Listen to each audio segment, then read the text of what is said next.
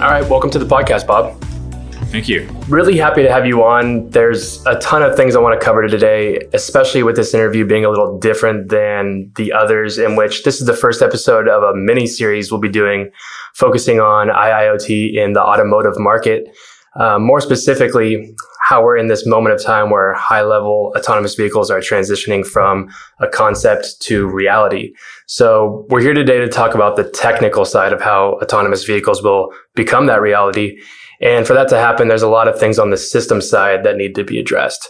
So with all of that being said, let's just jump right in and start by telling us a little bit about yourself in regards to your role here at RTI.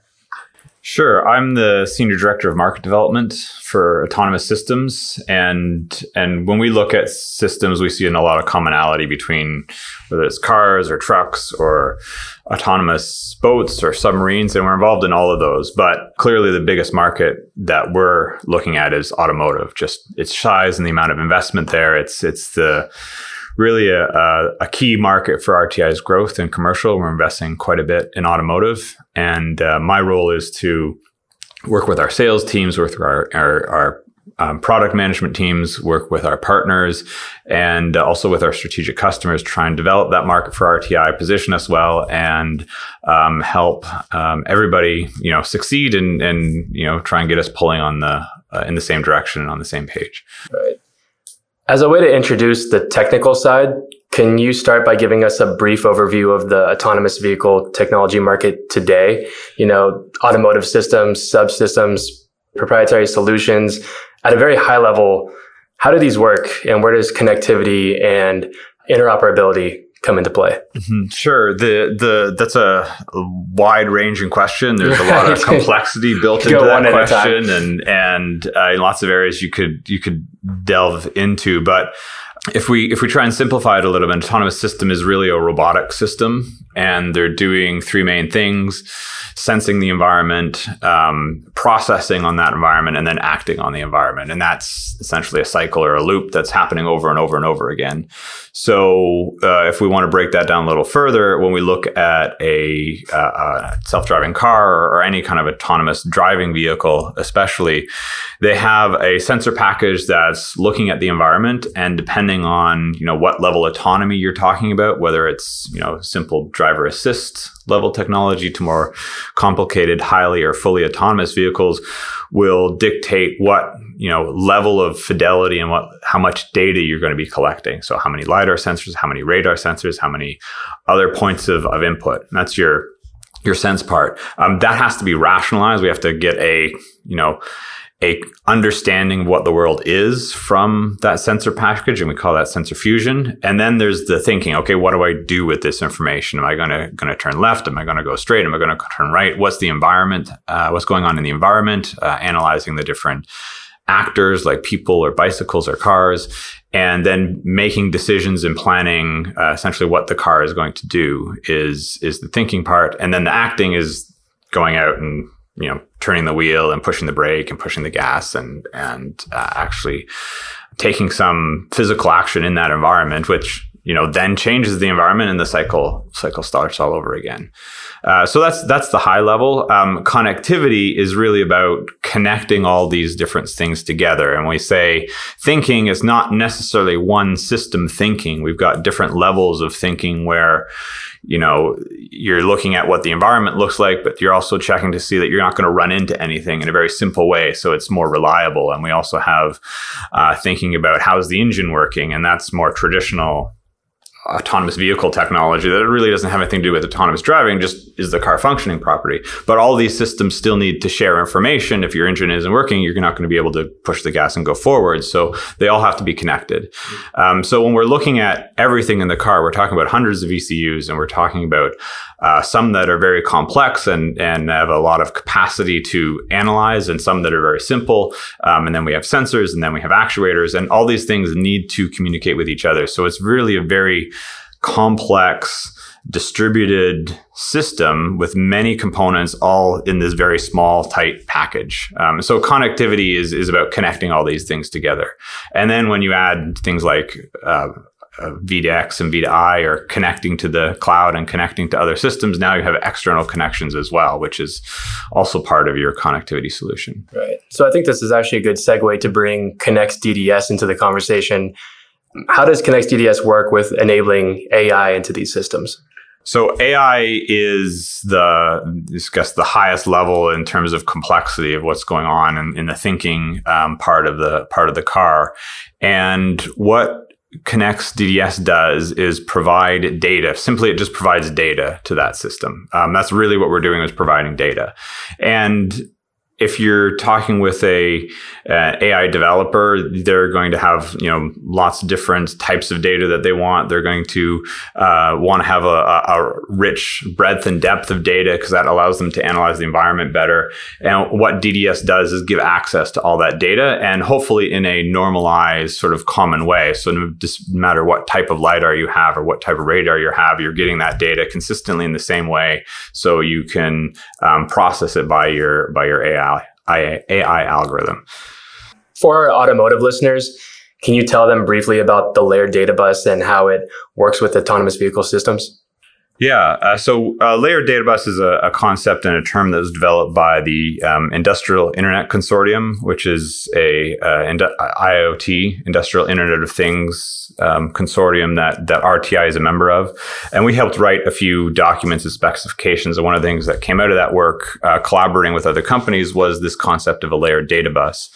And the layered data bus allows you to identify different, um, I guess, planes of either control or, or information within a system, so within an autonomous vehicle, that maybe have different conditions or parameters around it. So an AI might be concerned with um, you know all the sensor data that's coming in and what control do I have over over the system, and it needs that data, you know, um, let's say 20 times a second and it has to process it with a certain speed and it needs a certain bandwidth. And and there's things that we call quality of service that determine how reliable should that data be. Do i retransmit the data if i miss it? How much history do i need in that data? And, and so that although that information would define this higher level uh, layer in the data bus that the AI needs. But there's other layers, there's other types of data necessary at a, at a lower layer when we're talking about you know things like engine control the engine needs to know that there's fuel coming you know it needs to know how far the gas lever is depressed it needs to provide that information perhaps some of that information about the engine to an uh, infotainment system or, or an instrument cluster and uh, that may have a very different parameters than the uh, in terms of how that data is consumed and what type of data is needed than the AV system. And then if we go the other way, there is data that's sent back to the cloud. So uh, there's uh, data that not all the data, but some of the data may be sent back to the cloud. It may not have a reliability constraint. We may not want to retransmit it. We may have bandwidth constraints we want to consider. And so we may need a different set of rules for how we transmit data back to the cloud. So this layered data bus concept allows us to use the same standard, uh, usually consistent or compatible data model. So we're t- really talking about the same types of data, but different conditions and different rules about how that data is managed for different parts of the system and allows us to have a very standardized way to communicate between these different systems without having new protocols and and um, uh, you know gateways and, and, other bridges. We just have this concept of layered data bus, which um, naturally allows you to define these these different um, conditions for use of data. Right. Actually, in a previous podcast, I talked to a fellow RTI employee, Brett Murphy, and he was giving this use case about how these big wind turbines use data buses. And there's a data bus running in the actual wind turbine, and then there's a data bus running the farm of wind turbines, and maybe another one uh, running the control center. Could that use case kind of be applicable to autonomous vehicles uh, eventually? Eventually, yeah. The the difference with autonomous vehicles, I think, versus wind turbines is one company is building the wind turbines and the entire system, and they compose their um, their architecture on the whole thing. When we're talking about autonomous vehicles, even within the car is not just one company often, and so the ecosystem is much more complex and and maybe not as clean and not as elegant, and certainly not consistent from company to company and project to project.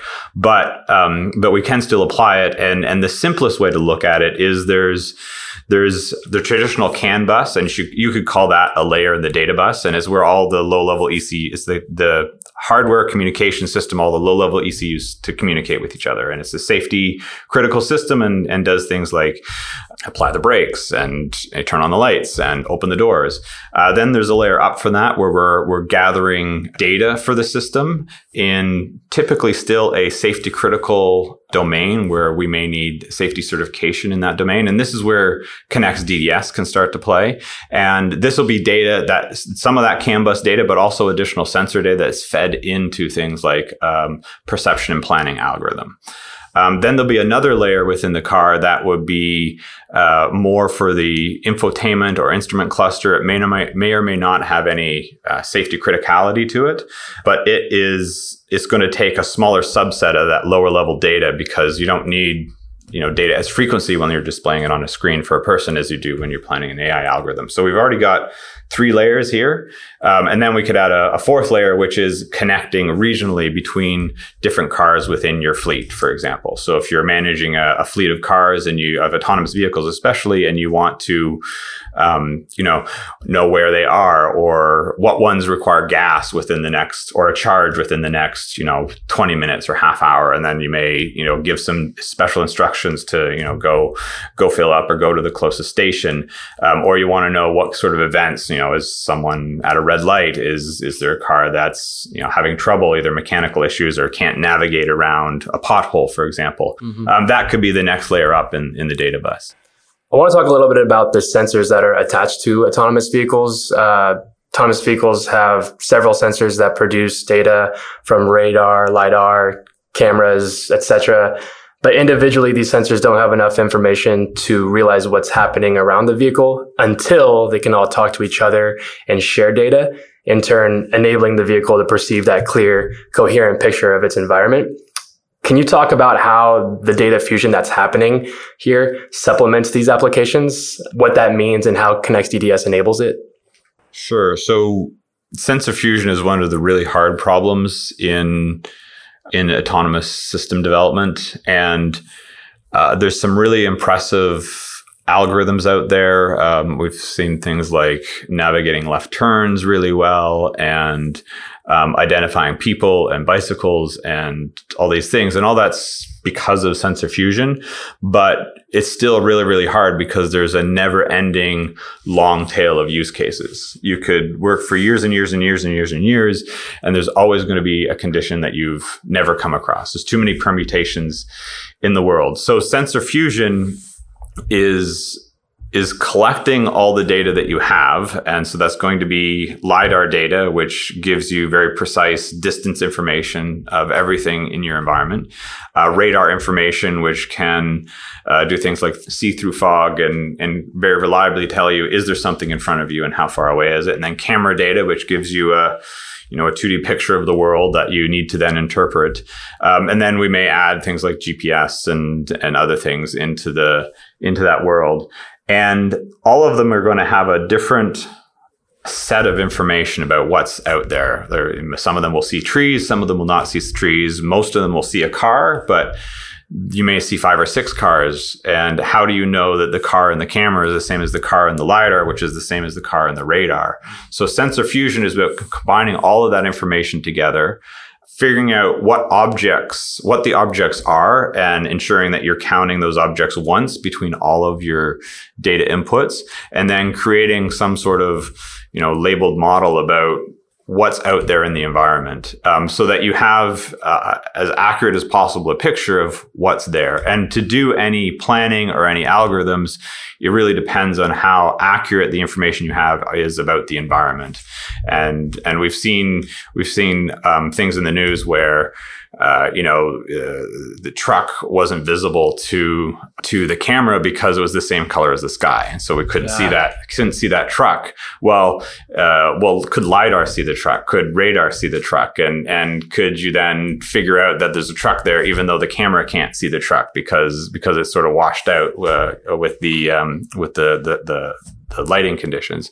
So those are the those are the things that uh, sensor fusion does, and where DDS helps is giving um, giving developers the ability to process information and collect that information in a consistent way, but also uh, reliably get information from all of the sensors. So if you're developing a sensor fusion algorithm, the, so the last thing you want to worry about is am I, am I getting my data reliably from the LiDAR sensor? Am I getting my data reliably from the cameras? What happens if the network drops a frame? What do I do? Uh, that's not really part of a sensor fusion algorithm, but as you move into a production system, it's a critical consideration to make a reliable system. So what we do is make sure that that data gets there reliably, gets there in a in a in a consistent way that you can expect uh, within your algorithm, and then normalize data across you know all the different types of systems you can. So you have a common data model that everybody uses, and, and so this won't help you create a better sensor fusion algorithm, but once you've created one, it'll help you create a more reliable and robust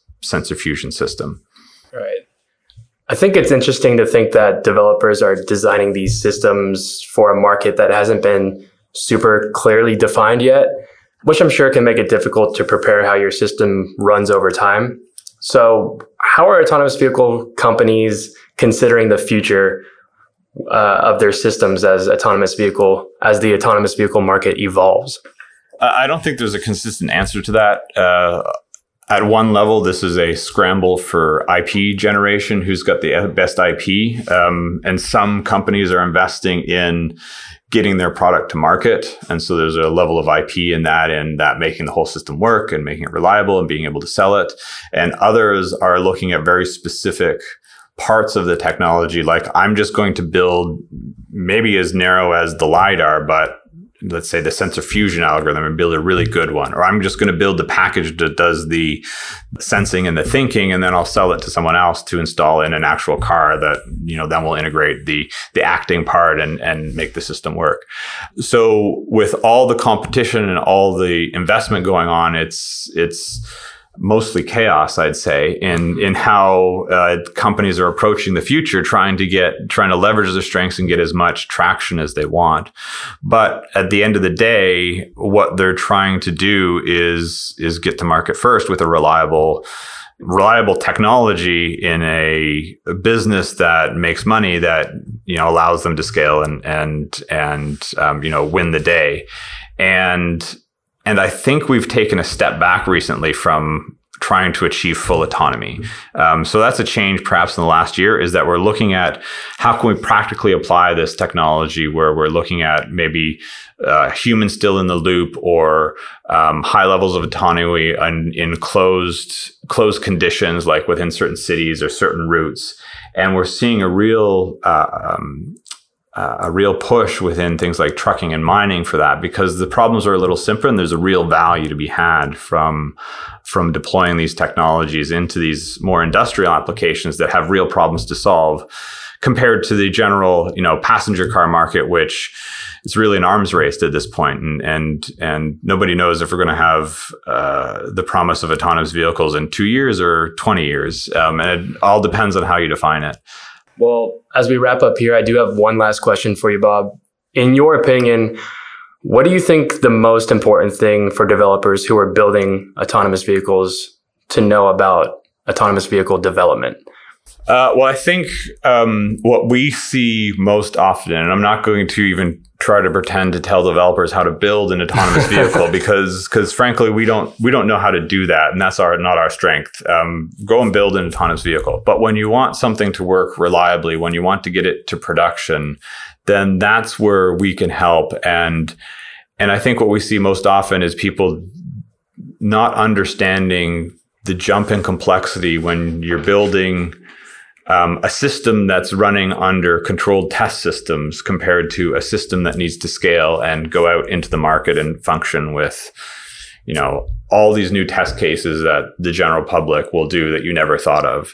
And, and we can help with that because we can provide a very reliable foundation for you to build your software on. And, and we've been doing it for, for, for many, many years and work with autonomous systems long before it was a buzzword in in the automotive industry, um, in, in things like the military and, and other uh, and other applications. So what I'd say is, don't try and do everything yourself and when it, even when it comes to software, there's expertise out there, like from RTI, that that you can leverage to, you know, take care of some of the difficult but maybe less fun problems. Um, uh, that, that's that's infrastructure and communication. Right. It's good advice. Bob, I want to thank you for coming back onto the podcast for a second time and uh, discussing this cool and exciting time where autonomous vehicles are indeed going from concept to reality. So, thanks again. Thank you.